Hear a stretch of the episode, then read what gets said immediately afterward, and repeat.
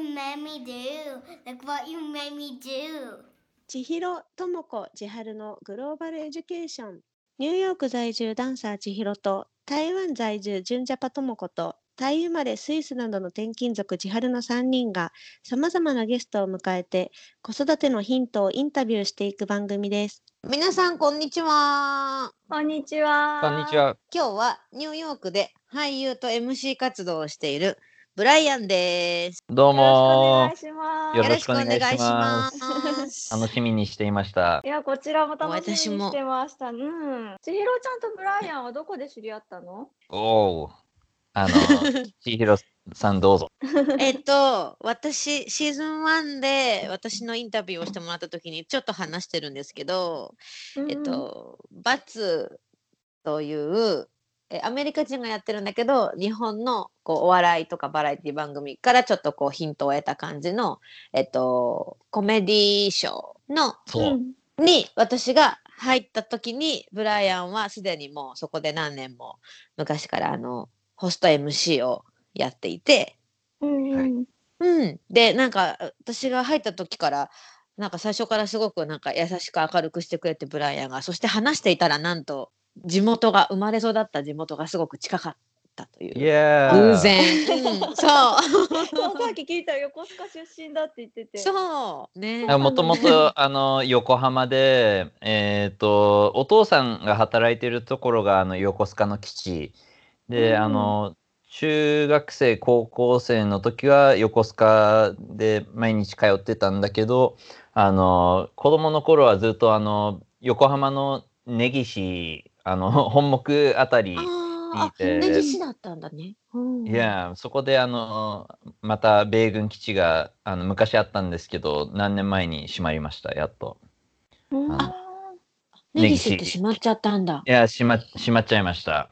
もうあの日本に返すって言ってああのもうあのビルとかも全部なくなると思う。お父さん米軍の人だったの？はいそうです。23年間そうなんだ。なんか米軍の人って転勤してるイメージあるんだけど、ずっと日本に入れるの？そうですね。あの、やっぱりあの、お父さんが日本人の人と結婚して、あの、うん。僕、ハーフなんですけど、ハーフの子が生まれて、やっぱり、あの、その奥さんの方が、まだ家族も、あの、横浜あたりに住んでるから、えっと、延長、その、あの、横須賀で働くのを延長してもいいですかっていうリクエストを、あの、うん。よく、あの、毎回やって。だから、はい。あの、ハーフの人って結構、あの、同じところに住むのが、まあ、あの、うんもちろん転勤する方もいるんですけど、多分、あの、できれば、あの、そういう日本のファミリーがいれば、その、他の、えっと、沖縄とか、あの、青森にある、あの、三沢、三沢基地。三沢？うんいや、三沢基地とか、あと、いあのやっぱり海軍だから、その横田基地は空軍で、あの座間基地は陸軍。だからそういうのは、あの移動しないけど、やっぱりあの、沖縄は結構みんな引っ越しますね。海軍はさ海軍はあの船に所属してると船が出ちゃうと3ヶ月とか帰ってこれないよね。船と一緒に行っちゃうから。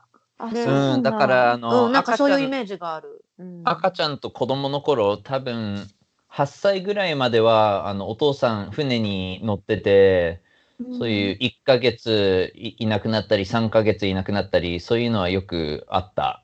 でう、ん8歳ぐらいから、その米軍基地の、あの、あんまり、あの、トラベリングとかしない、あの、仕事を決めて、いあの、ななんていうの？えっ、と、えー、ラランクアップランクアップになって、あの、もうちょっと船に乗りたくないですって言えるぐらい、あの、ランクアップして、あのなるほど。横須賀基地にももっといる感じ？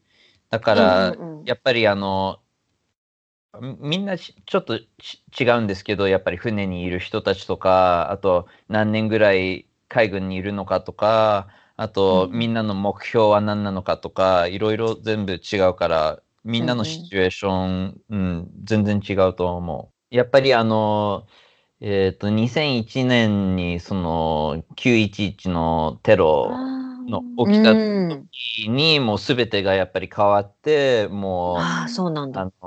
海軍もだから11歳の時なんですけど11歳の時にもうお父さんがよくあのインド海あのななんていうの？え The Indian Ocean うん。であの Pacific Ocean じゃなくて Indian Ocean あの、のあたりで、えー、とよくもうそのイラクとかアフガニスタンの戦争があるから船が全部そこら辺に集まってずっと待ってるっていう、うんあのそういう仕事が結構多くてようん。くその時はみんなお父さんたちが出張するのが多くなってああ、そうか、そうだよね。みんな駆り出されちゃうね。うん。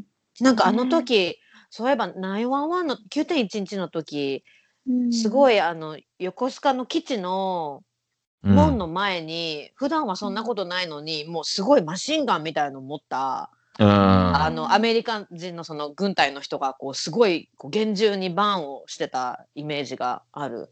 うんそれでうん。あの、あのさなんだっけフレンドシップデーってあるじゃん？いやなんかあの日本のそのそのエリアに住んでる人たちとかが普段は入れないんだけどベースを開放してあの中に入れるみたいな日があってそれが中止になったよね、9.11のー年。えーあその年は絶対、うん、もう禁止になって、ねえで、ね。もうセキュリティがもうすごいことになって、もっとあの友達とかベースに入れるのがもっと大変になった。うん。あ ブライアン、うん。そっか。その時そのベースの中の友達じゃなくて外の日本人の友達とかもいたの、ももちろん、あの、ん。あの例えばあの天才テレビくんのうん。時が2002年から2004年だからちょうどもうセキュリティがすごい高くなってあのあのテンテレのテレビ戦士の友達とか米軍基地に行きたいとかみんな言うか そうだよら、ね。あの行くのにやっぱり、まあ、あのパスポートとかもいろいろあのもっと必要になって。うんうんうんうん昔はすごい簡単に入れられたのに、なんかさ入り口のあの守衛さんみたいなセキュリティの人がいるじ、ちっちゃいさブースみたいなところでパスあのパスポート見せれば入れるみたいな時あったよね昔。いやいや、もうねそういう時代もありました。ね 懐かしい。今なんか一応書類みたいのを書かないといけないもんね。いうん。なんか事務所みたいになってて。そう。ん。う、ちょっとめんそのどくささ、米軍の中に学校があるっていうふうに聞いたんだけど、本当なの、うん。どこに、あの、じゃあ、ブライアンみたいな子たちはそこに通うの？い。そう、そうです。あの、アメリカンスクール。うんうんって言って、あの、そういうインターナショナルスクールとは違って、アメリカン、その海軍とか空軍とか、そのあアメリカのミリタリーの子供たちがみんな行く学校。うん。で、すごい、あの、先生たちもすごいいい先生で、もうあの、やっぱり、えっ、と、アメリカのワシントンからわざわざ、あの、もう世界中のベースにいい先生を送って、ちゃんとおお金も結構儲かって、うん。あと、あの、えっ、と、住む、住む場所とかも、あの、結構もう簡単に取れるように、あの、うんうん。そういうアクセスがもっとある仕事で、だから子供の頃一瞬、あもうあの、米軍基地の先生になったら絶対いいなとと思って。そうなんだ。いやーもう結構あの、みんな先生たち、あの、米軍基地の先生たちはご機嫌。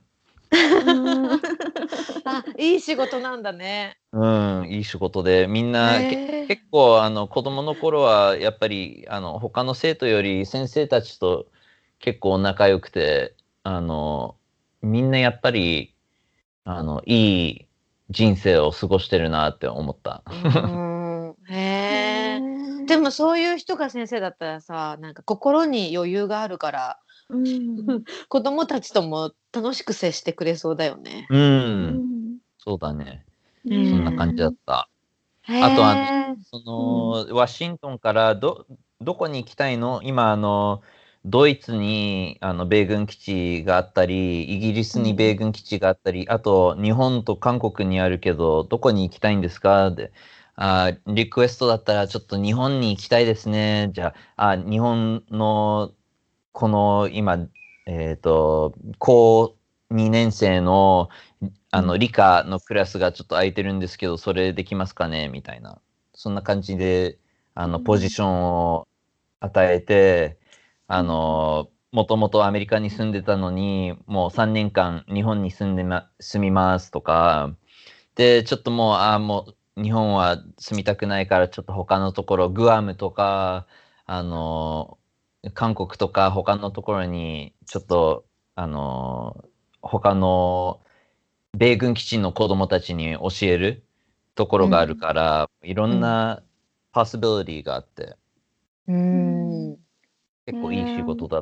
へえ、いい仕事なんだ。学校のお友達は変な遊びに走っちゃったりとか。うーん結構あ、の2001年の後あのベースも厳しくなって、うん あのちょっとやっぱり子供たちはみんなやんちゃなことをするかもしれないけど、もう2001年になってからもうカメラもすごいあの防犯カメラとかあともういろんなのがあったから結構ルールが変わってみんな思ったより結構おとなしい。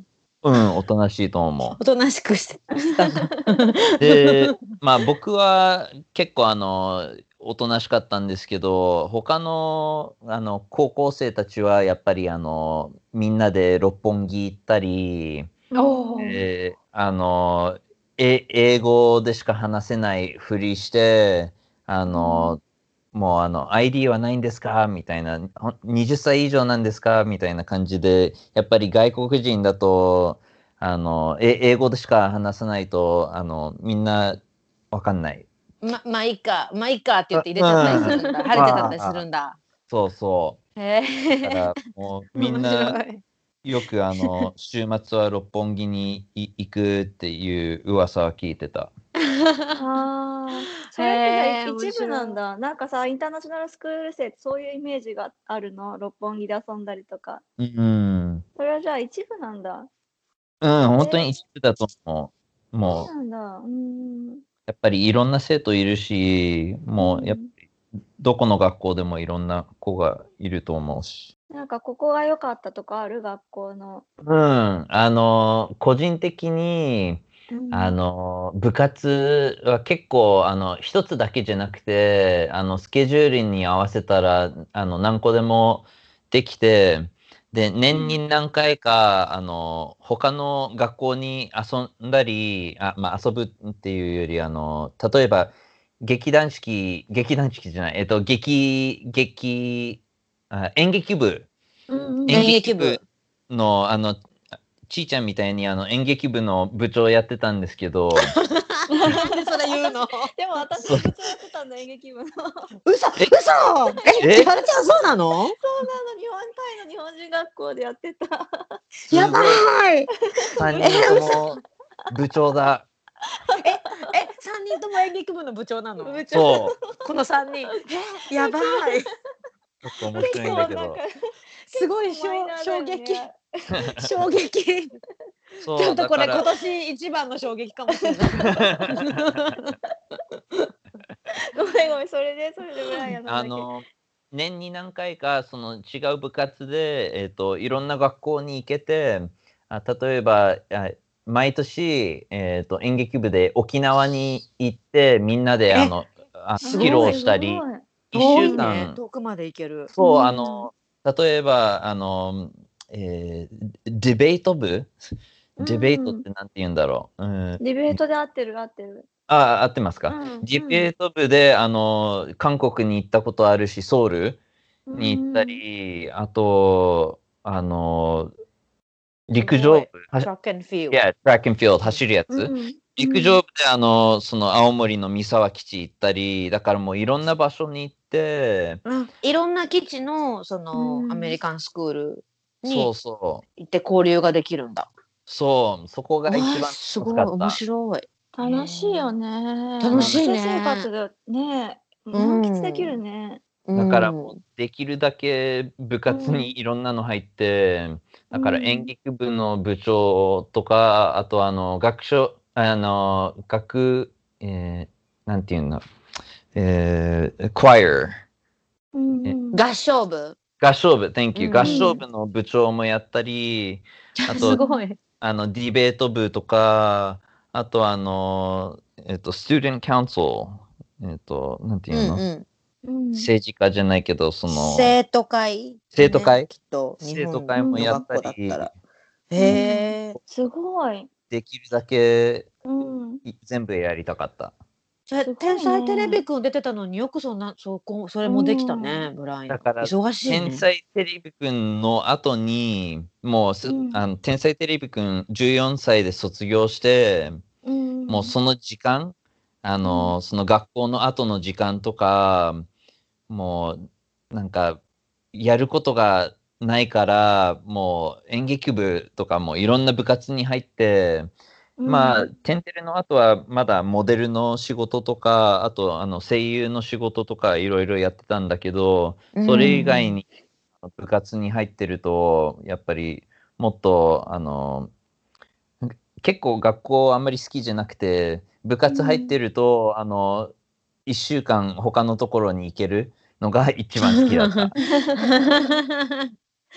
授業はちょっとサボれるみたいな。そうそう、あの、ちゃんと、あの、理由があれば、うんあの、うん。いいけた。だからあの、今でも覚えてるんだけど、あの卒業式で、えっ、と、みんな、えっ、とな、なんていうの？アワードとかあげてて、うん。えっ、と、校長先生から、あの、僕にアワードくれるときに、あの、3分の2、学校を、あの、もうミスった？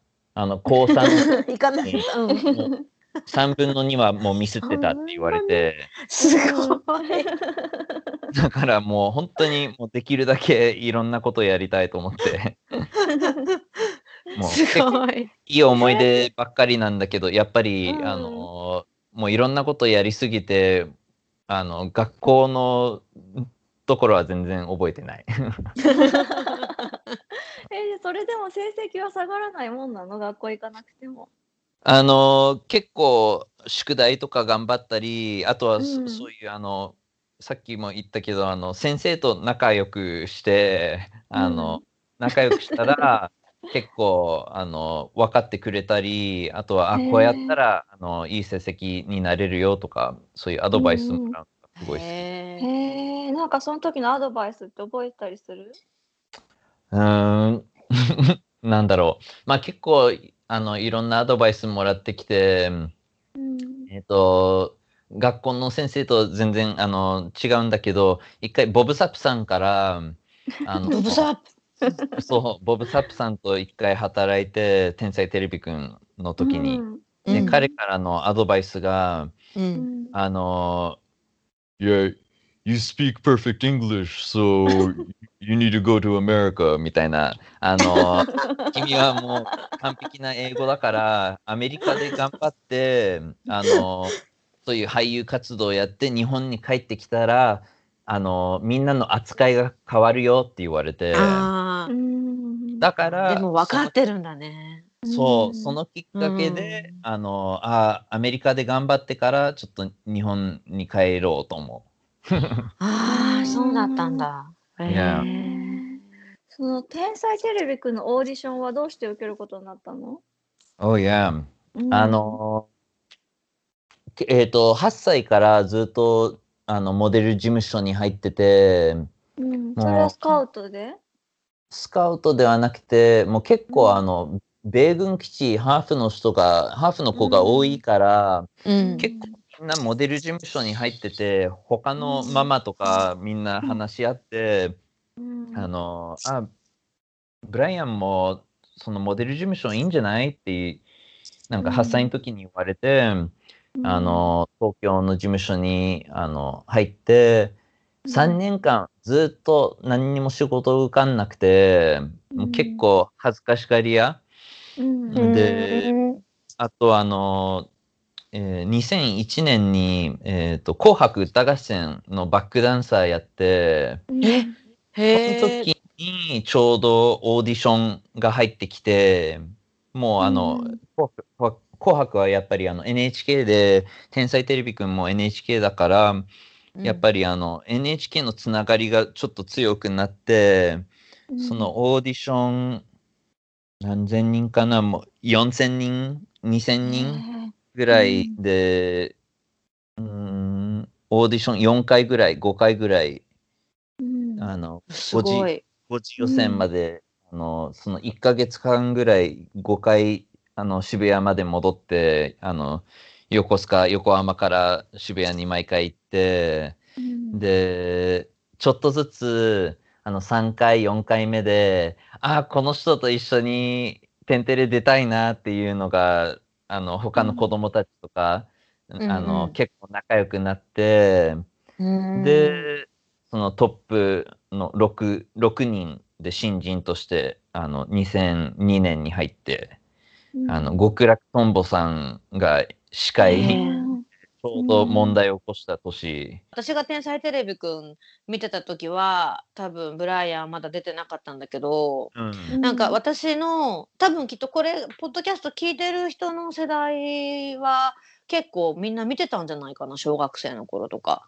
だって、私ちょっと年下の日本人の子とかに「あの天才テレビくん」に出たブライアンっていう人知ってる？ってその人と仕事してるんだけどって言ったら「えー、あのブライアン?」みたいな。えー、な本当に？みんな知ってるよ、うんブライアンのこと。うん。えー、知らなかった。覚え覚えてる覚えてるみたいな。なんか、面白い。ああ見たことあるブライあの天才テレビくんねみたいな。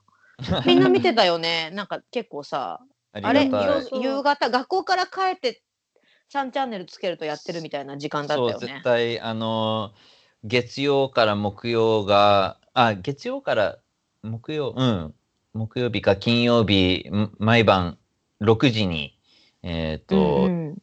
天てれがあの NHK でプレイしてで木曜日が生放送の日で、生放毎送してたん回だ。そう毎回いろんなゲストが来てくれて例えばあのわかんない。その時はあの小池栄子さんとかあとはあのうんえっと原口さんは原口あきますさんさん。まさんの。モノマネする人とかあと結構仲良くなった人は花花輪さんうんとか、うんうんあともう全部あの日本の芸能界で一番仲良くなってもう一生憧れの人が狭間寛平さんうんもう憧れです。へへえ。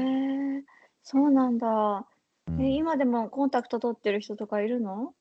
今でもあのテレビ戦士のあの、うん同じ世代の人何人かあの連絡取ってるけど一番仲良くしてるのがあのドランクザンのぞみっていうあの 子です。そへえ。へえ。みんなどうなってるの？うん、うん日本にいるの？うえーっとのぞみはまだ日本にいてまだ俳優活動とかいろいろ頑張ってて、僕の時代で今結構頑張ってるのが前田前田豪輝くんっていうあの、うん俳優がもう今結構活動しててあとあの、うんい井出拓也くんとかうんあとは誰だろういやであの千尋が見てた時は多分あのウェンツさんとかああ、そうかもね。そうかも。ウェンツ時代だと思う。うんうんうんうんで僕も子供の頃からもう「テンテレ」がもう憧れもう「I うん。loved it so へ much え。」でほぼ毎晩見てて、うんうん。あのそのちょうど前があの忍たま乱太郎はいはいはい。で「テンテレで」懐かしい。そうへえ。え、じゃあ日本のテレビを見てたの？子供の時は。いやいやもちろんもうあのの、そっかそっか。NHK とかあとはあのドラえもんとかあサザエさんとそうかそうかか。あのちびまる子ちゃんとかじゃあ、じゃあ、ブライアンは日本語はそこで勉強したの？お家で。お家うんあのお母さんとうあとテレビとか、あとあのハーフの友達とか、あとはあの子供の頃はクモン、そのあ算数ンね、みんな行くね。クモンに行って、もうクモン、子供の頃は大嫌いでした。でもやっぱり今の時点で考えると役に立ったなって思う。うん。だからありがたいどういう時に役に立つのって思う？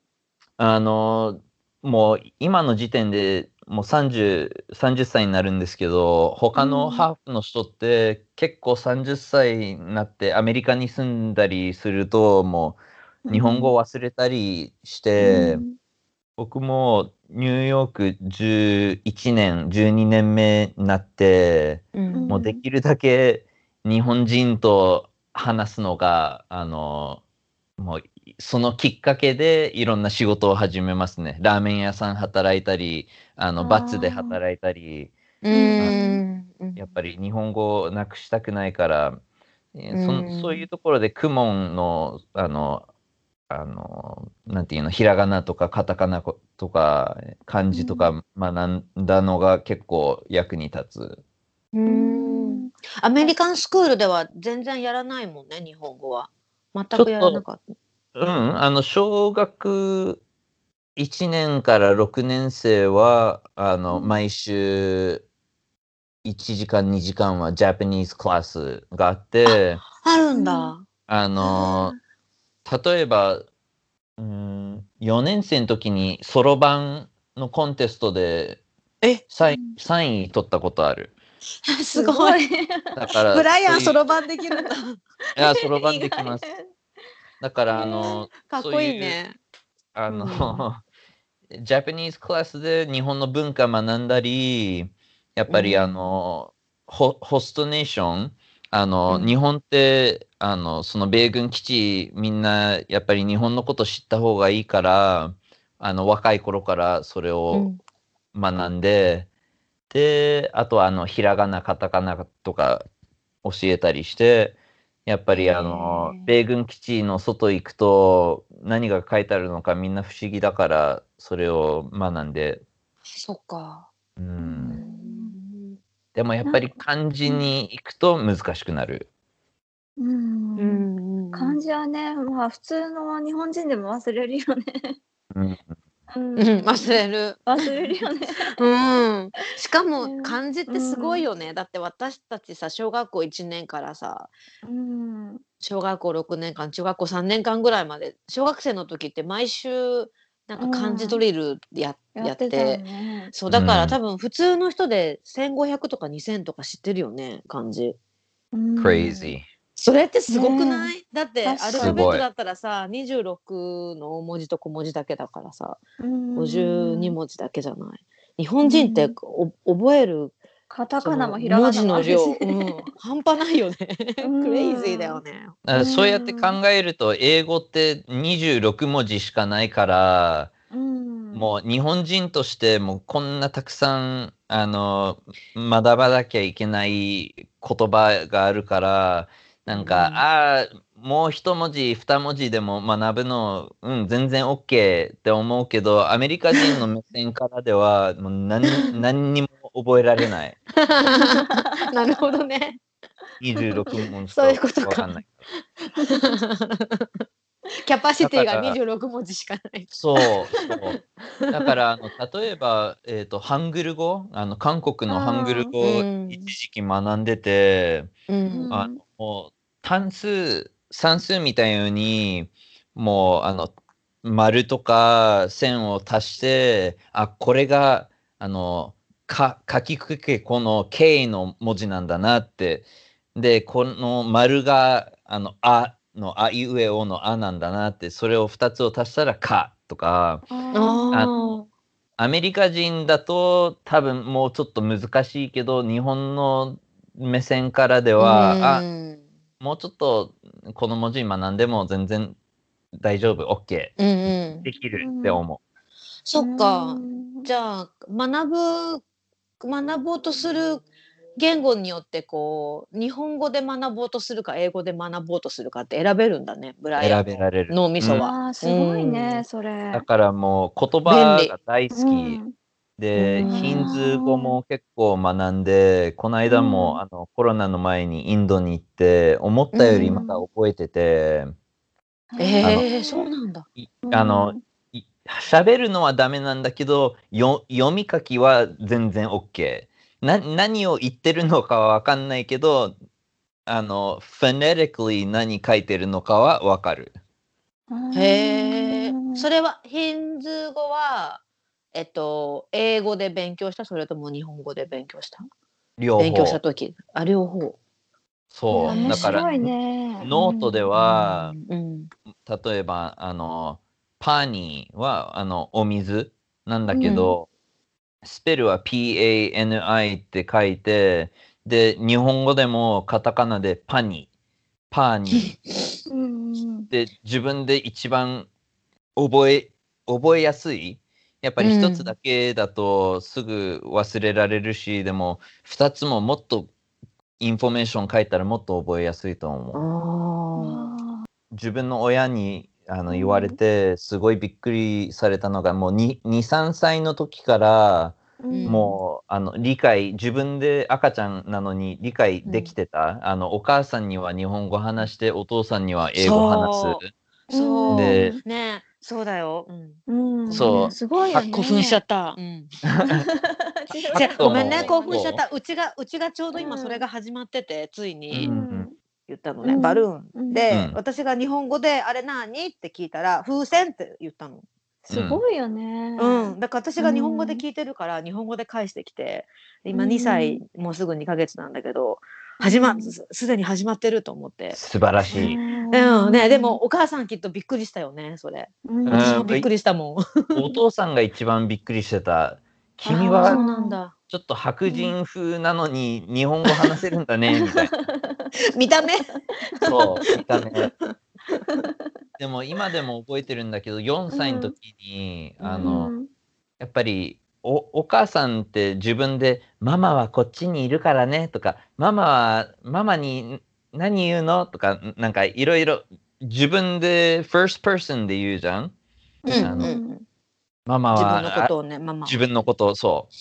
ママ言うからあの子供の頃ずっとブライアンって自分でブライアンって言っててうんうん一回4歳の時にあの外でお母さんのことを待ってておばあちゃんがなんか知らない近所のおばあちゃんがうん「あの君は迷子なの?」って言われてう「んうん、あのブライアンあのママ待ってるから大丈夫」とかなんかそうやって話しててうん。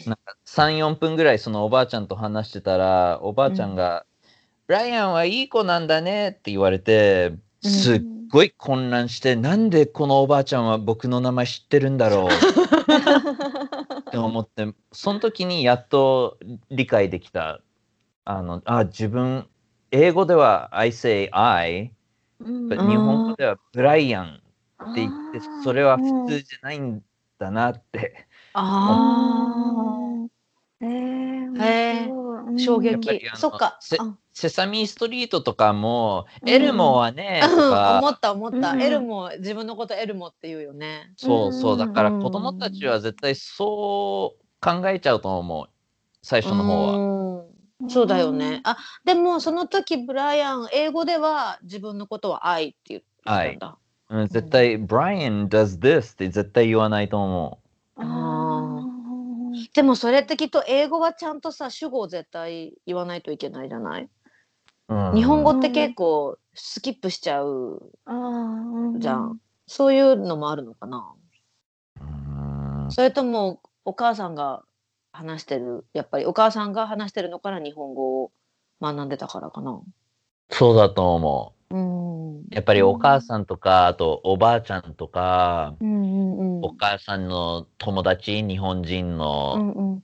そうだよね。そうだよね。おばあちゃんはねとかおばさんはねって言うもんね。そう、そういうの日で学ぶ本人って。と思えう。うん。クモンはいくつまでやってたの？クモンはうん。6歳から11歳、12歳ぐらいまで。その辞めた時はなんで辞めちゃったの？あの、テンテレで結構忙忙しくなって、うんあうの、ん。やっぱり、あの、なんていうの？えーっと、脚本？脚本じゃない。えっ、と、うん。セリフとか、台本？台本。とかも全部あの日本語で書いて書いてあってうん。そもちろん。うん。だからもうそこがもう苦悶になってしまって。ああ、良さそうだ。うんうんそうだね。うんすっごいもうその2年間で日本語と敬語とかもいろいろ学んだ。あーすごいそっか。ねえ。なんかさ、子役の子、うんうん。あ、子役の子ってさ、急にさ、大人になるでしょ？うん。急に大人の世界に入るじゃん。いあのや感覚ってどうなの？あのそうだね。絶対大人の世界、うん、だと思う、もう12歳、13歳14歳からもう周りにもうみんなタバコも吸ってるし、うん。あと、もう、扱い、タレントの扱いとかも違うし、うん。あの、なんだろう、ああとやっぱりあの、米軍基地にいたのに、あの、帰りは渋谷の夜中の最後の電車、あの、が出る出る前にみんなで走ったり、もう全然違う世界。うんだから、そういうところで結構大人になったと思うだってさ だからさブライアン結構ギャグが親父ギャグだもんね。う。そうそう。なんかさ さなんか20代とは思えない感じのなんか日本語でギャグを言うときに それが面白いんだけどそうそれがいいところなんだけどブライアンの面白いさっきも挨拶した時に「こんばんみ」って。けど。うん確かに確かに。確かに。いやーもうやっぱりあのテレビだとお笑いがうんもう一番好きで、うん子供の頃からあの笑い笑い犬とかうん。あのガキの使いとかうんうん。いろんなコメディーショーを見てお笑いを見て漫才とかも見てコントとかもすっごい好きで。うん。でコメディも一回もう一時期すごいやりたくてあの、お笑い芸人とか絶対いけると思って。うんうん。でもやっぱりボブ・サップさんのアドバイスをいつもそれを考えて、あのニューヨークでもっと大きくあの大成功、ねあのうん。そそれを探そうと思って。子供がさ、そういうテレビの世界に子役として行くことはおすすめ？それが欲しかったらおすすめ。うんうんその子供がそれを望んでたらいいと思うけど、やっぱりそのバランスがすごい必要。あの、うん。例えば、やっぱり学校のことも絶対忘れない方がいいし、ううんんあの、結構モチベーションがなくなってた学校の。うんだから、うんテンテレもし行ってなかったらもしかしたら学校もちょっと頑張ってたかもしれない。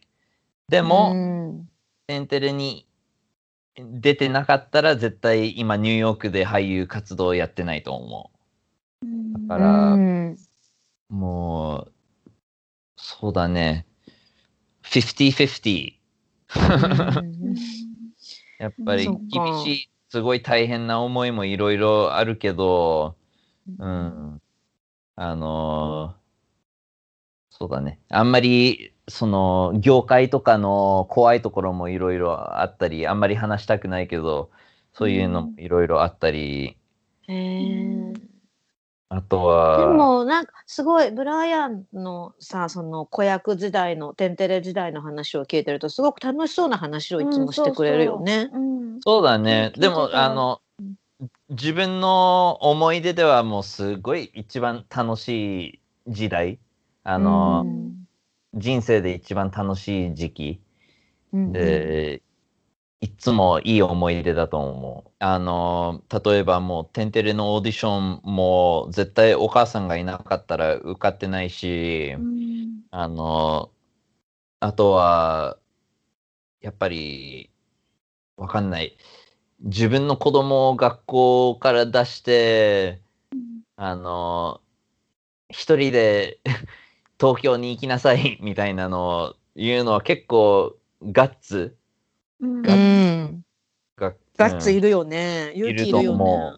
だからもう、そうか。え一人で一人で渋谷に通ってたの？1年目は、あの、その最初の半年は、あの、お母さん結構毎回行ってたんだけど、あとは、あの、帰りは迎えに来てくれたり、うん。えーでも、やっぱり渋谷と、あの、横浜、横須賀結構、あの、you know 1時間40遠いよね。あうん。遠くなる時もあるし、だから、あ、他の子供もみんな一人で帰ってるんだな、みんなで、あの、お母さんがいなくてみんなで一緒で帰ってるんだなって分かったら、あの、みんな結構自由、自由に帰って、あとは、あの、一人で NHK に行ったり、あとは、あの、その時は2002年で携帯とか、あの、携帯が必要。うんうんあの、その、事務所と、あの、電話かかったり、あとは、あの、あの、そういうマネージャーさんとか、あとは、あの、プロダクションと、あの、コーディネートするのが結構いろいろ大変だから、その時代は12歳なのに携帯もらうのが、おおって思った。そうだよね早いよね。うん。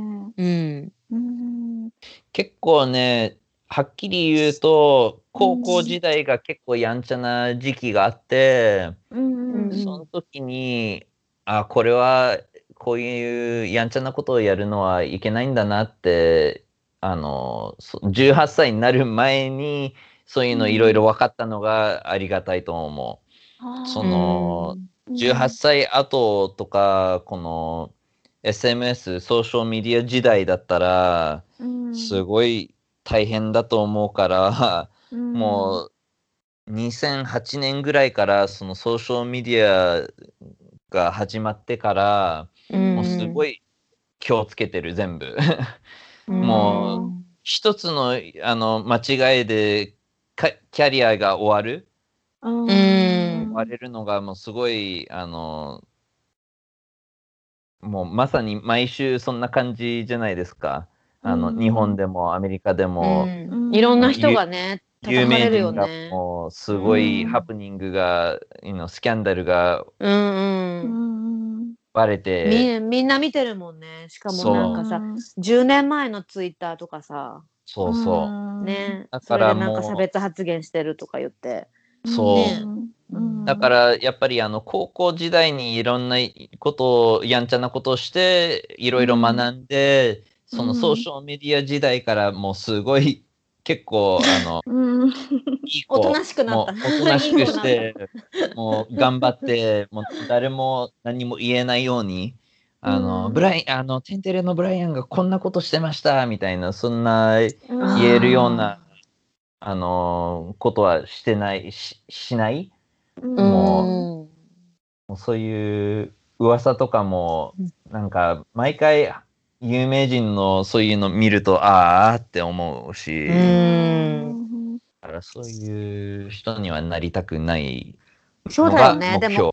でもうん。子供の時に知られてるからさ、うん。へなんかこうね下手なこと言っちゃうとあの子供の時テンテンテレ選手だったブラあのブライアンがこんなこと今してるって言いやすいもんね。そうそう。あとねやっぱりあのテンテレ時代にその極楽とんぼさんと働いて極楽とんぼさんが問題、あの山本さんうん。山本さんが問題を起こした年で、うん。もう彼のキャリアも終わったし、うん。だからもうそういうの結構早く、うん、知った。なるほどね。はい、じゃあそういうのを見た見たことがきっかけでおとなしくなったってこと？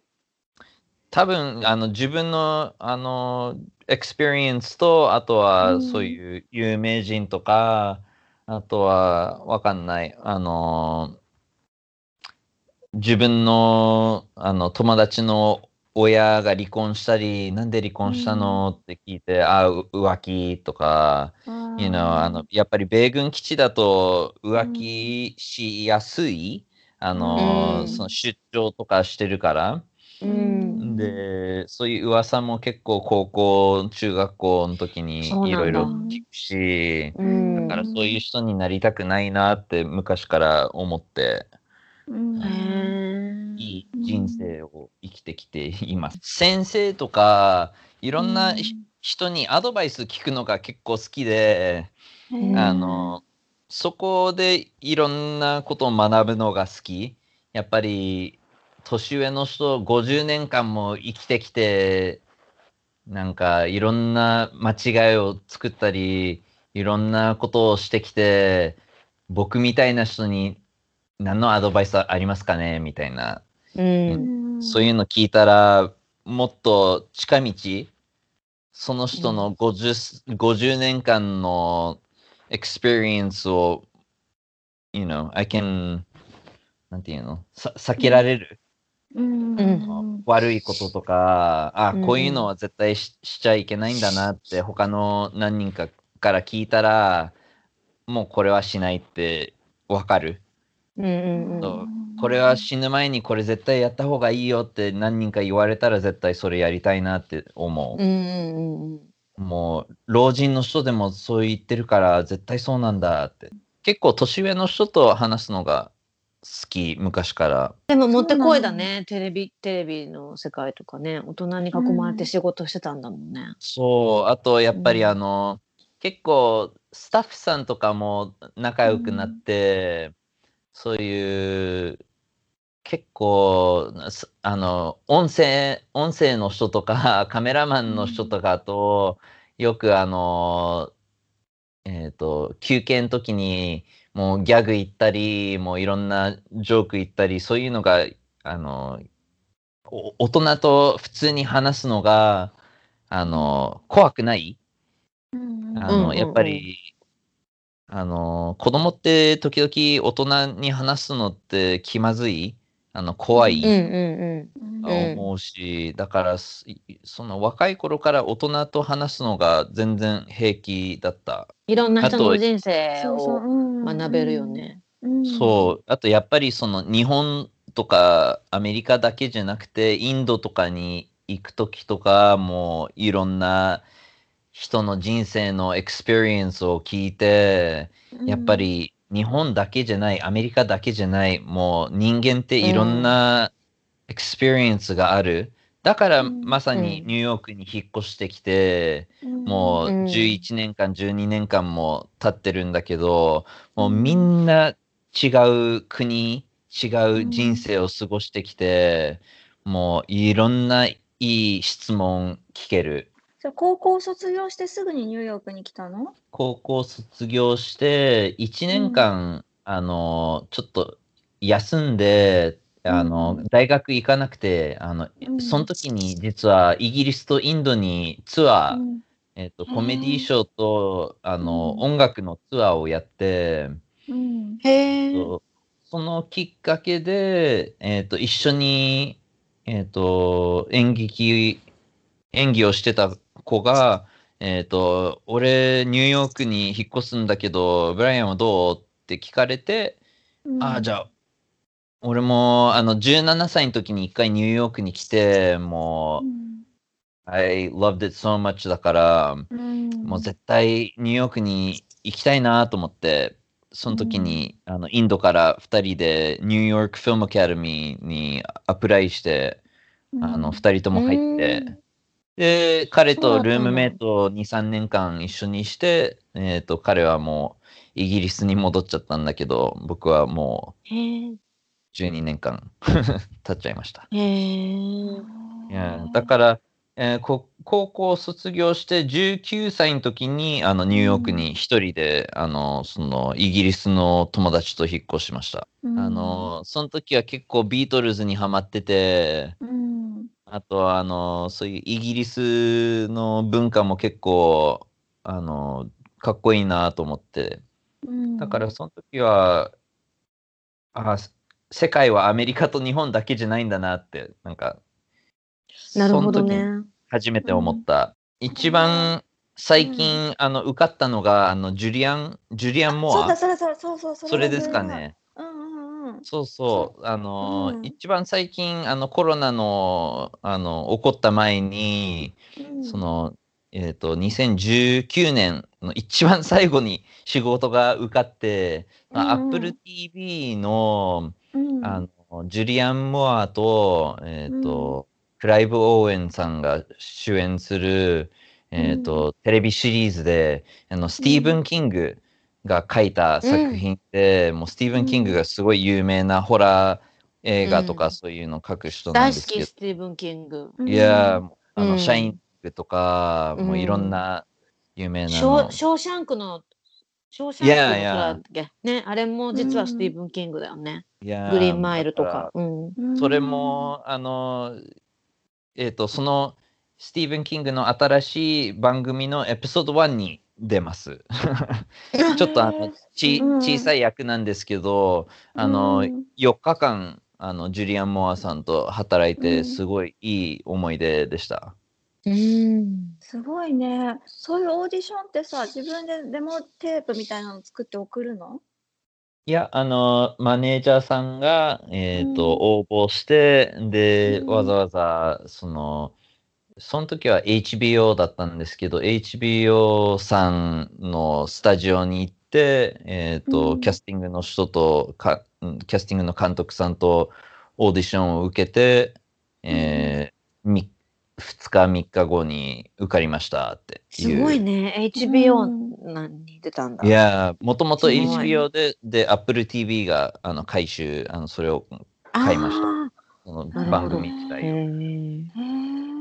じゃあみんな俳優さんってそういうさ、なんだっけ、かなんていうの、えっと、事務所に入ってるの？そうですね。あの、やっぱり、そういうトップの仕事だと、ハリウッドとか、まあ、それぐらいのレベルだと、絶対マネージャーさんとかエージェントさんはついてますね。そのうん一般人とかは、あの、もし受かったら、すぐにエージェントさんがつくと思う。絶対、あの、一人でできないと思う。契約とか、うんスケジュールとか、もう契約ってもう本当に何ページ、もううん12ページ、13ページでもういろんなの書いて、もうマネージャーさんが分かる仕事だから、そういうところがすごい大切。で、うんあの、時々、まあ、スタジオさんが分かんない。もうちょっと、あの、上げてもいいんじゃないですかね、みたいなところを、あの、エージェントさん、マネージャーさんがお押してくれます。あの、お金とか、うーん。ネゴシエートしてくれるんだ。ネゴシエートしてくれる。まあ、いいマネージャーさんだったら、だったら、うんうんうんネゴシエートしてくれますね。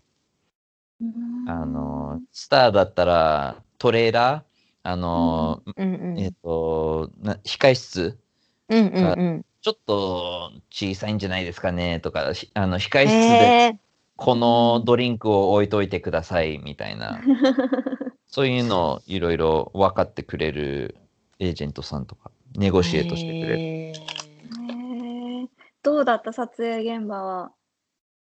すごいうん。すごいあの楽しみだったんだけど、すっごい大変だったの。多分うん。人生もう今23年間俳優芸能活動やってきて、うん。トップ3大変だった。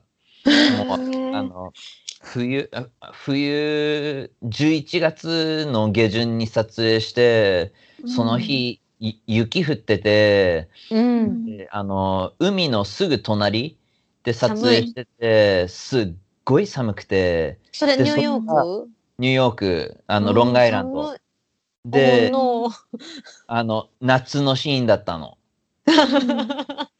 だから。そうそんなそうなんだ。そうやって撮ってるんだみんな。そうもうだからうん。みんな裸袖。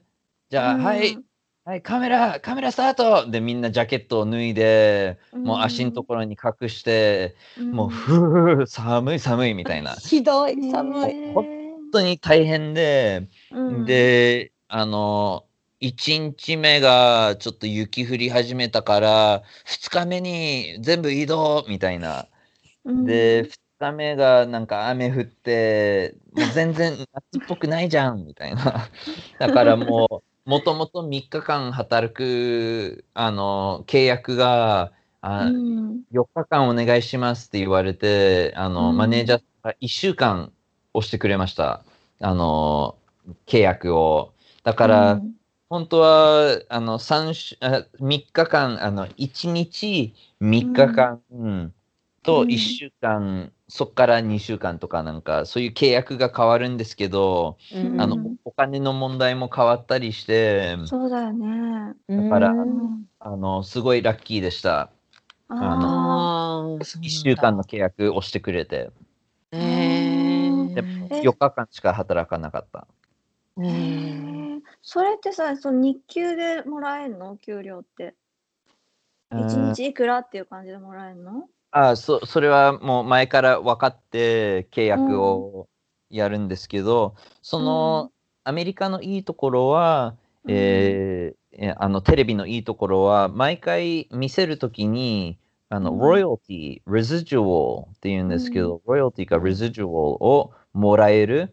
それは、うんあの毎回あのコマーシャルを見せるときに、あの1ドルもらえるとか何ドルもらえる。で、うんその1ヶ月後にはもう本当に何何百ドルとか何千ドルうんになってる。ああ、そうなんだ。例えば10年前にやった一セリフが今でもお金もらってて、うん。あのえーその例えば契約とかも変わるし、うん。えー例えば「ブルーブラッズ」っていう刑事ドラマに出てたんですけど、うん。それがまだ続いててあの、うん。シーズン10になったんです。だからうん。シーズン10になったらまたそのシーズン1から10をこの、うん。えっとチャンネルに見せますって言ってそのチャンネルがすごいお金を払ってあの、えその刑事ドラマをもらうんですけどそのお金を払うときに僕たち俳優たちもお金をもらってるんです。へえ、すごい。あテレビシリーズが一番お金儲かりますね。あそのうなんだ。Netflix とかそういう、あのネットのやつではなくてもうテレビにあるテレビシリーズはもうすごいお金はいい。あとあのコマーシャル、一番お金もらえるコマーシャルはあのアメフトのスーパーボールっていうイベント毎年やるんですけど、うんその時のコマーシャルが一番お金儲かる。もう何万ドル？もううん本当にすごい。なんかあのスーパーボール用に CM 特別に作ったりするもんね、いろんな会社が。そう、もうハリウッドのあの監督とかがそういう CM をやる。うんもうすごい有名な、誰でも絶対アメリカで見てるあの夜だから、コマーシャルはすごいことになってる。だからそれも夢だね。もう一回ちょっとスーパーボールのコマーシャル受かりたい。うんえー、出てほしい。ねえ出てほしい。うん 出てほしい。じゃあうん私、私ハーフタイムショーで踊るよ。おねー、え千 perfect. 尋ちゃんも出てほしい。うん、踊る。踊る。千尋ちゃんはそういうの受けないの？そういうオーディションとか。は。私ね受けようと思ったんだけど、ちょっとうんまたす、またちょっと話が長くなっちゃうからまた別の時に話すけど、うだね。私ちょっうんとアメリカでテレビ関係のオーディションいくつか受けて、なんかほらうんまた俳優さんはさ、うん。やっぱり出る場所がテレビとか映画とかこうねまたちょっとダンスダンサーと違うじゃない、うん。で私はちょっとそのテレビ関係にのオーディションを受けた時にちょっとなんかうん。嫌だなって思ったことがあって、でそれよりそのライブ生のお客さんの前でパフォーマンスする方が私は好きだなって思ってそっちに集中し始めちゃったの。そっか。うん、でも、うん。そっちの方がいいと思う。うんんう。うん、そっちの方が、もうやっぱりあの、千尋のパフォーマンスの仕方は、もうお客さんとつながる、えうんもうエネルギーがもうつながってるから、やっぱりあの、まあカメラにもつながるかもしれないけど、カメラはやっぱり機械だから、あのもうちょっと難しいかもね。そうなんだよね見せ方がやっぱり変わっちゃうし、その今の多分アメリカのテレビテレビで求められてるダンスはちょっと私がやりたいことと違うかなって思っちゃったんだよねそのうんその時期に。うん、うんそうそうそう。そうでもでもなんかねまたもしかしたら機会があるかもしれないしね。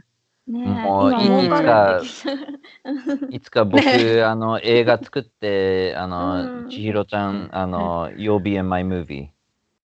本当に？いそうやだよね。うん。本当にねいいよちょちょ役でいいよ。ちょい役で、あの、うんハクト君が、あの、もうそうだね。主役。そうだね。あの、うん僕の息あ子のわ悪役をやる。そうなんだ。え、やっぱり悪役やりたいと思う？悪い役って憧れる？俳優さんってみんなそう言うよね。悪役あやりたいそうなんだって言うよね。そう、うんあの悪役は一番楽しい。へーもうあの俳優って結構あのテレビとか映画だともうカメラはすごい近くであんまり表情できない表情しすぎたらもうすごい大きく見える。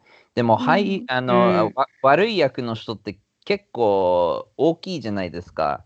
あの、うんわははとか。え演技が。うん、演技がうん結構大きいから、もうそういうところが楽しいし。いや、もうそういう機会があれば絶対やりたい。うんへえ。でもブライアンあのそのそれこそバツもさバツはあのライブの生のショーじゃない、そうだね。すごくこうやっぱりお客さんをコントロールしてるよねだからもそっちの才能もすっごいあると思う。ありがう。とほん本当に、うん、う。もうあのやっぱりコロナになってからもう14ヶ月経つんだけど、もう14ヶ月もあのお客さんの前で何にも you know パフォーマンスできないのがすっごい辛い。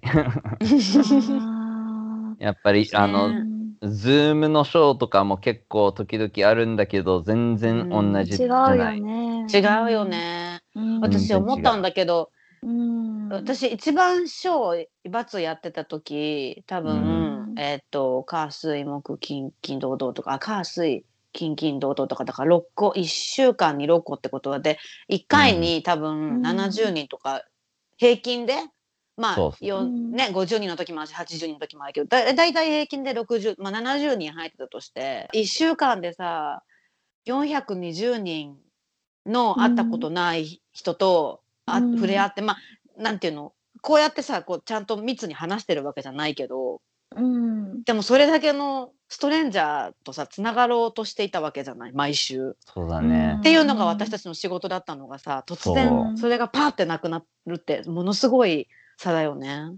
そうそうなんだ。うんうん結構あの自分のエネルギーがどこに置いたらいいのかわかんない？うんあのうん去年とか結構大変だった。もう毎晩2時間は絶対ショーでパフォーマンスで叫んだりジャンプしたり、もういろんなことしてたんだけどもういあのやっぱりコロナになってからもう働くん働く場所もないしだからもうずっとお家にいて、うん何か探さなきゃみたいなだから、うん結構いろんなことをこの1年間やってきたんだけど。ううん。んやっぱりみんなライブしたいね。ライブのしたいよね。うんうんそれが一番うん、全然違うよね。やっぱり、うんズームとかでやるのとは。うん。あとニューヨークのエネルギーがちょっと違うやっぱり。あそうなんだ。うん。ちょっと静か？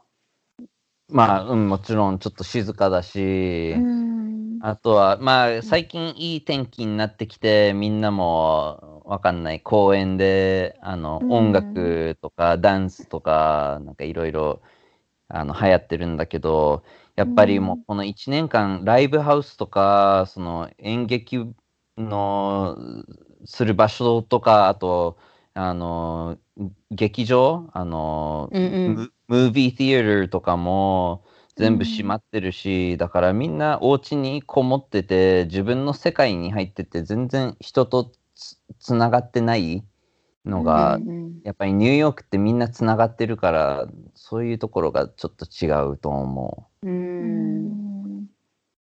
そうだよね。うん。この間のでもブライアンこの間ショートフィルムを公開してたじゃない？う。うん。ちょうど。ね。あれはでもコロナの前に撮影したんそうそう。それコロナの前に撮影してそうかそうか。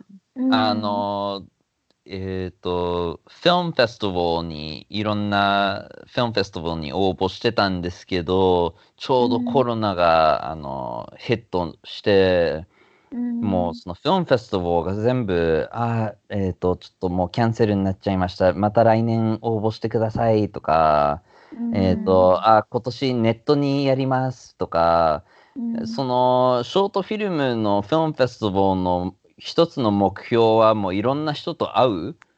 うんあのレッドカーペットとかそういうパーティーとかで他のあの映画を作る人とことかあと脚本の人ととかあと俳優の人と話すのが一番あのいいいところ。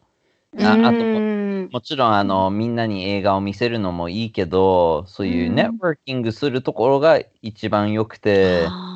だから全部ネットですでそうなるとちょっと難しいなと思ってね。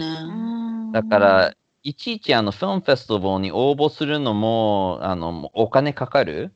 だからもう20個に応募したらもう多分わかんない。400ドル500ドルさ4万円とかかかるしだからそう考えてもうフィルムフェスティバル応募しないってき決めてもうおお金もむ無駄になっちゃうしだから、あのそのショートフィルムは一つのフィルムフェスティバルに入れたんだけどあの、その千尋ちゃんが言ったように、えっとこの間公開しました。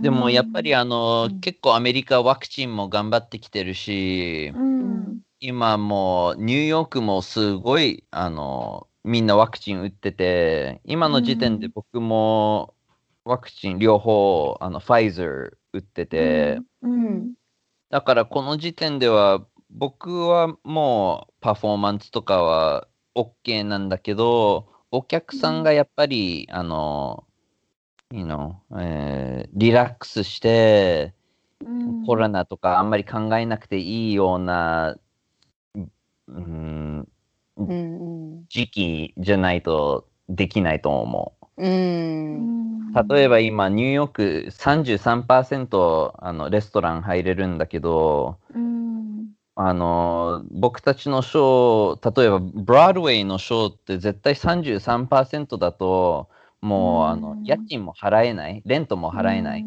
そうだよね。だから出てる方だけですごい人数になっちゃうしね。そうそうなうんだからもう例えばブロードウェイだともう85%ぐらいでやっとお金が、あの家賃払えたりもうみんな俳優も払えて、だからもうレントがすごいニューヨーク高い、私たちの劇場も結構大変であうん。のレストランも結構大変でだからやっぱり50%以上なんなきゃもう、あのショー開かないってうんいう。うんうんうんできないよね。えーううん。んやっぱり開いて誰も来なくても来なかったらむ無駄だし。だからやっぱり多分わかんない。今ブロードウェイが言ってるのは9月とか10月とか言ってて。うん。うんうん。だからまだ結構待たなき そうだね。もうん。うずっとあのなんていうの滝滝の下に待っているお坊さん？修行？修行だよね。ずーっと今待ってるの。うーん。うん。いやー、面白かった。ごめん、長くなっちゃったから切らないとね、そろそろ。本当だいやいやね。うんねうん。ありがとう面白かったさねじゃあ最後に、これからを生きる子供たちに何か一言いただけたら嬉しいです。おーうん。すごい、うん、なんだろう。やっぱり、うん。もう、愛、love、うん。うん。love は、もう、すべての答えだと思うん。もう。例えば、もう、ネガティブなことばっかり考えてると、もうずっとネガティブな場所にいるし、もう体も脳もいろいろそうか、ネガティブに変わっちゃうと思う？でも、うん愛とかラブとかポジティブを考えるともう顔もナチュラルに笑顔になるし、もう人とコネクションももっとつながるし、みんな世界中もっとラブがあったらいいと思います。うん、あー素敵。うん。うんうん。そう思います。ううんん。あとやっぱりもう人間はみんな頑張ってる。もうみんな一日一日頑張ってるから、うんもう人間はみんな一緒だと思う。例えばそういう差別とか、うん。もうそういう時間はない。うん。そんなことしてる時間はないよね。そううんだからもう本ラブに集中したらもうみんなもっといいろいろ知るし、もっとあのみんなななんて言うんだろうもう世界がもっと良くなると思本当だよね。う。うんん。うんうんうんうん。ブライアンすごいいい人なんだよね。なんかいい人なんだようん。そうなんかさ、だってさ、その私さ初めてバツに入った時にそんなさ、なんかえ子供の時そんなに日本のテレビで活躍してるうん人だったんだってなんか気づかないの全然。なんか普通だから。うんでもなんかなないい意味でだよ。いい意味でだよ。うんうんうん、なんか威張ってないっていうかさ変に。うんうんそうそう。う。だけど、だだってなんうん、どうぞ。いやなんか私がすごい覚えてるのはなんかねそのねブライアンがその花輪さんとか狭間寛平さんとかの話をしてくれて、うんでそのだから「天てれ戦士」でさうんねすごい10代前半の時にやっぱそういうう、んほん本当になんていうの有名な人とかすごい芸能人の本当に活躍してる人たちはやっぱりその人間としてもいい人なんだなっていうのをすごい学んだって言っててうん。私もそれすごい思うんだよね。うん。だから、そんななんか若い時にそんなに若い時にそれを経験できたのってすごいなってなんかそれを経験できるとこういうブライアンみたいな人になれるんだって私は思ったの。ああ、なんかちょっと感動、うん。感動ありがとう。そう。あと、あの、いや、このポッドキャスト自体、you know あの、うん。自分の人生もあんまりこうやって話さないし、考えたりもしないから、もうすごいありがたいです、このポポッドキャスト自体。うんありがとうございます。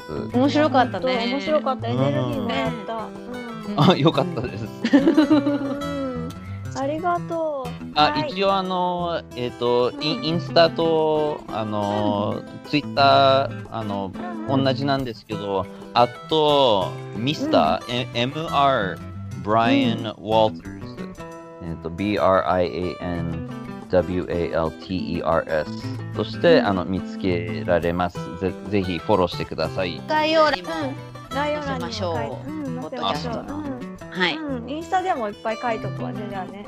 ありがとうございます。うん、ありがとう。はい、じゃあさようなら。さようなら。さようなら。今日もお聞きいただきありがとうございました。グローバルエデュケーションで取り上げてほしい議題や相談、質問などございましたら、ぜひメールでご連絡ください。それでは、さようなら。